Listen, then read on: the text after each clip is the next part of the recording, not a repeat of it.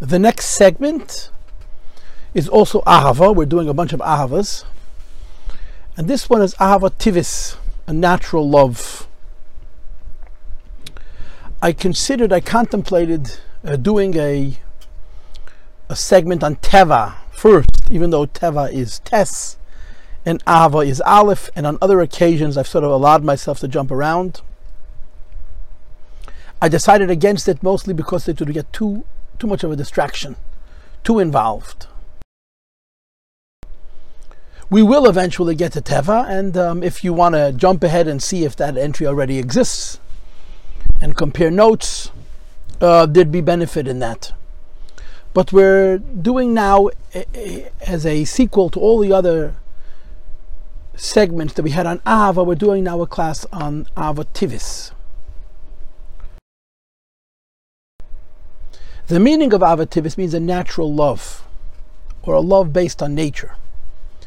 Said in other words, avativis is a love based on criteria, on rules that the person doing the loving doesn't have to generate. They're already present within themselves because of the nature that was given to them by their creator. That's how you would translate avativis. You love certain things naturally because your nature is to love them. So you don't have to create the love. The love is already in your nature. You simply have to actualize it.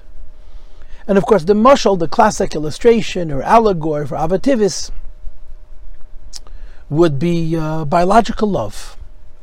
Fathers, uh, avu ben, a father and a son, a emu bas, a mother and a daughter, and of course a father and a daughter, a mother and a son, and in a slightly different way also uh, siblings. The argument is in Hasidus, and it could get quite deep and involved, is that the love between parents and children is infinite because loving children and children loving their parents is essentially loving themselves because they have what's called the same etzem, the same essence. And this commonality is spiritual, they share something in the soul.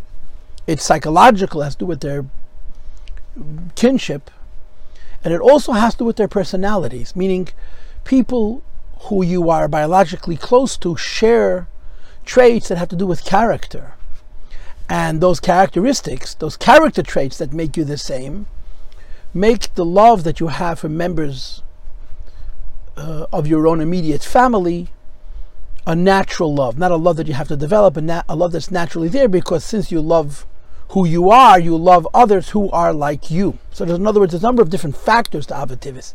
There's the spiritual, there is the uh, psychological, and there's also similarities in character. In other words, there's something there's something conscious about the the natural love. You love other people who are very similar to you in their personalities and their characters because you share genes, because you have the same teva.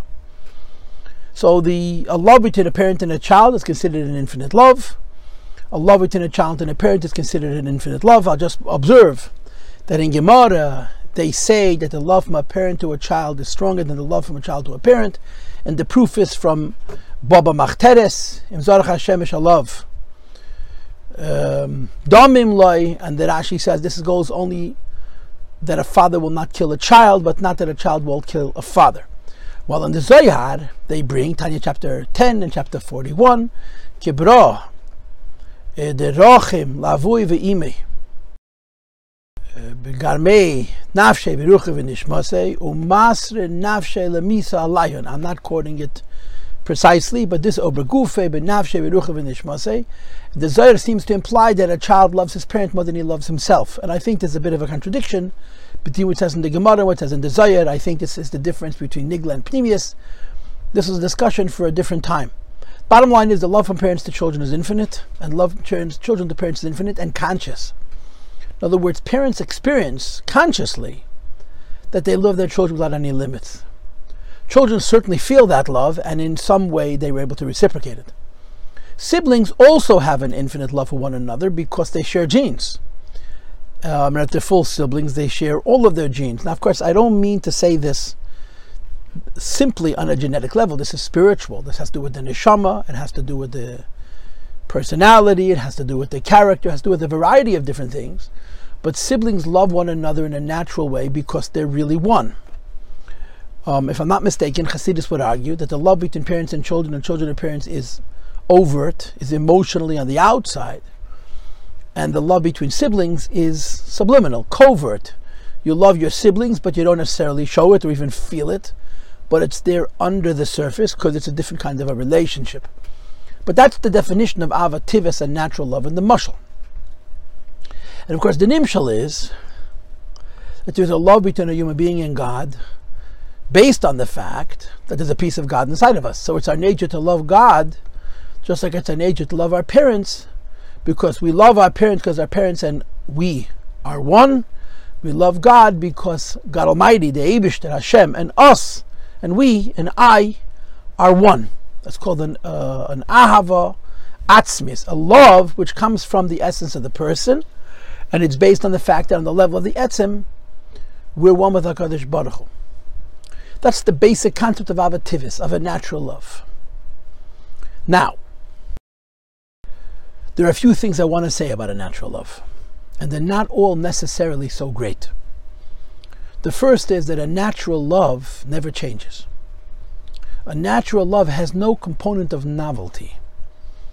Whatever the nature is that's been predetermined by the Creator, by the Eibishter, by God, is what is, and it cannot be changed. You have a natural love to parents, you don't have a natural love to non parents. Now, of course, in the modern era where there's so much adoption and um, foster parenting in all kinds of different ways, there are many people who see a parent who's not biologically their parent as their real parent. And how you reconcile that with the Hasidic argument that the love from a child to a parent and a parent to a child is based on a commonality of their nature and their essence um, is a little bit hard to explain. I don't think it's impossible to explain. It's it's a it's a question that deserves an answer. But um, this is not a class on halacha. It's not a class on hashkafa for kibbud aim for for step parents and for foster parents. So we're going to leave that alone. Um, but what Chassidus is talking about is a biological bond between parents and children, which creates a natural love, which, like I said before, the most important ingredient of a natural love is that it doesn't have to be created. There's nothing new about it, and it cannot be changed. It is what it is, the way, the way we were created naturally.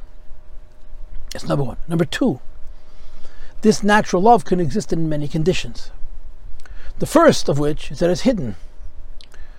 A person can have parents, and he may not even know who they are for all kinds of reasons. So the love from a child to a parent and from a parent to a child is real and it's nature, which means that ultimately there's a possibility for that love to show itself in an infinity. But the parent doesn't know that love, and certainly the child doesn't know that love because it's entirely hidden. In other words, since the love is natural and not consciously and deliberately generated, you can have this love and not know at all that you have it. And it can also be said about siblings. If you don't know that you have a sibling or children who did not grow up together for whatever reasons, so the avativis exists. They share the same etzem, they share the same gene, so to speak. So they love one another like they love themselves. But because they don't know each other, they certainly do not know each other intimately and well, so the love remains hidden. So a person can have a natural love which is hidden. And I'm going to say this now. The next segment that I'm going to do is going to be an Ava on hidden love which is a direct sequel to this one because of this aspect that the natural love is the only kind of love that you could have and not know you have it. Uh, an artificially generated love is an emotional experience, and if you don't feel it, you don't have it. The only kind of love that you could have towards somebody else that you don't even know you love them is if the love is not something that you created, but the love is something that you were created with by your creator. So avativis can be in a variety of different forms. The first is that you don't know yourself that you have it. And the second is that the avativis can be motivated by the mind and therefore limited to the mind. A person can use his mind to contemplate relationships, to develop feelings towards other people. And in the nimshal, of course, a person can use his mind to contemplate his relationship with God. But if a person uses his mind to contemplate his relationship with God, that's logical, that's limited, that doesn't involve complete ob, uh, obliteration of self identity, but it's I love God because I love myself. So they're using their mind to arouse the natural love, and the natural love would be limited to what the mind inspires it to be. So the second condition of the natural love is that the natural love is revealed, but it's limited to the intellect. Now, you wouldn't call that an intellectual love because it's not artificially generated by the mind, it's simply triggered by the mind, but the mind is triggering the natural love, but the degree, the measure of love that's being jostled into a state of excitement and emotional experience is limited to how much the brain understands.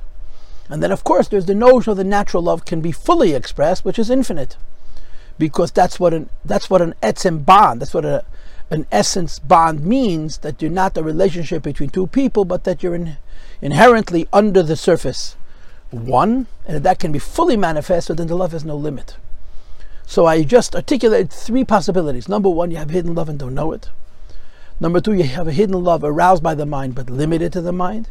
And number two, you have a hidden love which is aroused in through the mind or some other means, but the full measure of infinity of the love is manifest, and then the ava tivis is an ava then the natural love is an infinite love. If you listen to my other segments on ahava, you will learn that there are infinite loves that don't necessarily have to be tivias dika loves. It could be uh, other ways, like takbeda zav ala kesef. But for the most part, infinite love, infinite relationship with anything has to be natural, has to be based on the fact that at the core, at the essence of the lover and the love, there is a unity. Now, one of the ideas that Hasidus argues is that the nature of the natural love, as we experience it, depends on how we contemplate, how we do hisbonenus. If we do no contemplation, no hisbonenus, we have a natural love and don't know it.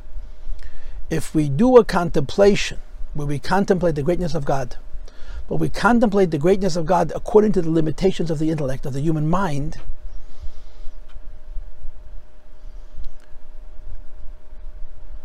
so then the natural love will be limited. Like the example which is cited in Hasidus, and I talked about this in the segment on Ava Soilam, Ava Kirish Ava Zuta, when you look at the Eibishter as giving you life, as it gives life to the whole world, so the Eibishter is not at your expense. It's not that because Hashem exists, you don't. To the contrary, God, so to speak, serves you. That's an intellectual contemplation that gives us a relationship with God that's limited because it's not about contemplating how our existence is nothing in His presence. To the contrary, it's contemplating how our existence is benefited by Him and we therefore love Him. So when you contemplate God on that level, the love that's going to be aroused is going to be a finite avativis. Alternatively, if one contemplates God Almighty on higher levels that demonstrate the insignificance of the world or the literal and total nothingness of the world, then the very same love, avativis, is going to be awakened and aroused. But because the contemplation, how I'm talk, thinking about God Almighty, is I'm thinking about Him on a level that the world is insignificant, or Hashem Elokein Hashem Echad, the world does not exist at all, because the nature of the contemplation contemplates that there is no world, so the love which is elicited would be an infinite love. The next segment, which is going to be an Ava Mesuteres, will in many ways be a sequel to this segment on Avativis.